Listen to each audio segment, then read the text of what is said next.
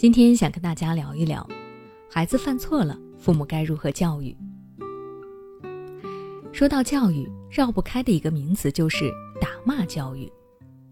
在很多父母眼里，孩子不听话、做错事、成绩下滑，都可以通过打骂来解决，而且这也是他们小时候的亲身经历，并没有觉得有什么不妥。前几年特别火的“虎妈式教育”，本质上就是传统教育的延续和衍生。那么，如果真的只是通过打骂就能让孩子变得听话、变得好学，教育也就失去了原本的目的。很多人之所以会反对这种传统的教育方式，本质原因并不仅仅在于这种方式对于孩子身体上的损伤，更重要的是对于他们心灵上的伤害。有些父母觉得只通过打骂，孩子才能够听得进去话，可是他们听话的同时，也会变得越发的怯懦和自卑。他们不敢去表达自己的意见，不敢表明自己的态度，别人说什么他们都受着，而且那些父母还喜欢给孩子贴标签，像什么坏孩子、捣蛋鬼等等。久而久之，孩子们就会认为自己就是差劲，就是不行，最后变得极度自卑。我想，如果父母真的爱孩子，一定不愿意见到孩子变成这种样子。那么，在孩子犯了错之后，父母应该怎么做呢？具体的做法可以分成三步。第一步，换位共情。我理解很多父母在碰到孩子做错事之后的不满和愤怒，但是我想说，直接上去给孩子一套连招，就真的能够让孩子意识到自己的错误吗？有时候孩子都很纳闷，为什么自己犯了错，因为在他们看来，自己做的是正确的。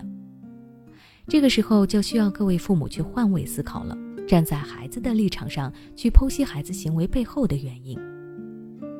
举个例子，孩子偷偷拿钱去买零食被你发现了，正常的流程大家应该都很熟悉。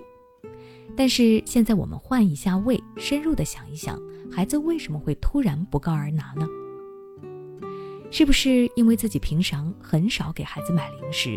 特别想吃，又或者孩子觉得跟你说没有效果，不如自己拿等等，这都是有可能的，并不一定就是孩子变坏了，很可能他们都不知道偷东西的含义是什么。当父母先想想可能的原因之后，就可以通过共子说出真实的原因。共情就意味着父母不能够咄咄逼人，而是以一种平和尊重的态度去和孩子对话。只有这样，孩子才愿意主动去说，父母才能够对症下药，从而进行下一步的措施。第二步，寓教于乐。在父母了解完孩子犯错的具体原因之后，又该如何进行教育呢？很多父母又会是老一套，就是不断的讲道理，高明一点的会摆事实，不断的跟孩子讲听话的好处、努力学习的前景等等。可是孩子真正能够听进去的又有多少呢？父母们总是说孩子左耳朵进右耳朵出，那么自己有没有反思过讲话的方式方法是不是有问题呢？孩子们都还小，哪里能够完全记住乃至于理解父母的各种大道理？所以父母们可以通过分享自己的往事，当然了，这件事情本身是要有教育意义的，从而拉近彼此的距离。当孩子被你的故事吸引之后，他们就会不断的提出疑问，关心事态的发展。父母就可以借用故事来逐步表达出有教育意义的观点。第三步，引导解决。经过前面两步之后，孩子们基本上都能够认识到自己的问题所在了。接下来，父母需要和孩子一起制定出解决问题的方法，避免此类问题再次发生。这个时候，父母一定不能独断专行、直接下令，而是要问问孩子的想法。只有当孩子没有想法的时候，父母才可以提出自己的意见。但是，还是要考虑孩子的想法，最后大家达成共识就可以了。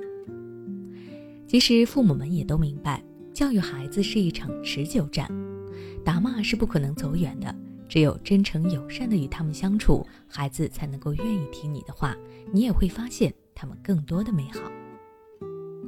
那如果你想了解更多关于教育孩子的内容，可以关注我的微信公众号“学之道讲堂”，回复关键词“教育”就可以查看了。孩子不听话，喜欢跟你顶嘴，甚至对着干；不爱学习，沉迷游戏，总是摆烂躺平。面对这些情况，你可能试过很多方法，但都没有用。试试跟我们的专家老师沟通吧。关注公众号“学之道讲堂”。回复“孩子”就可以与我们的教育专家一对一咨询了。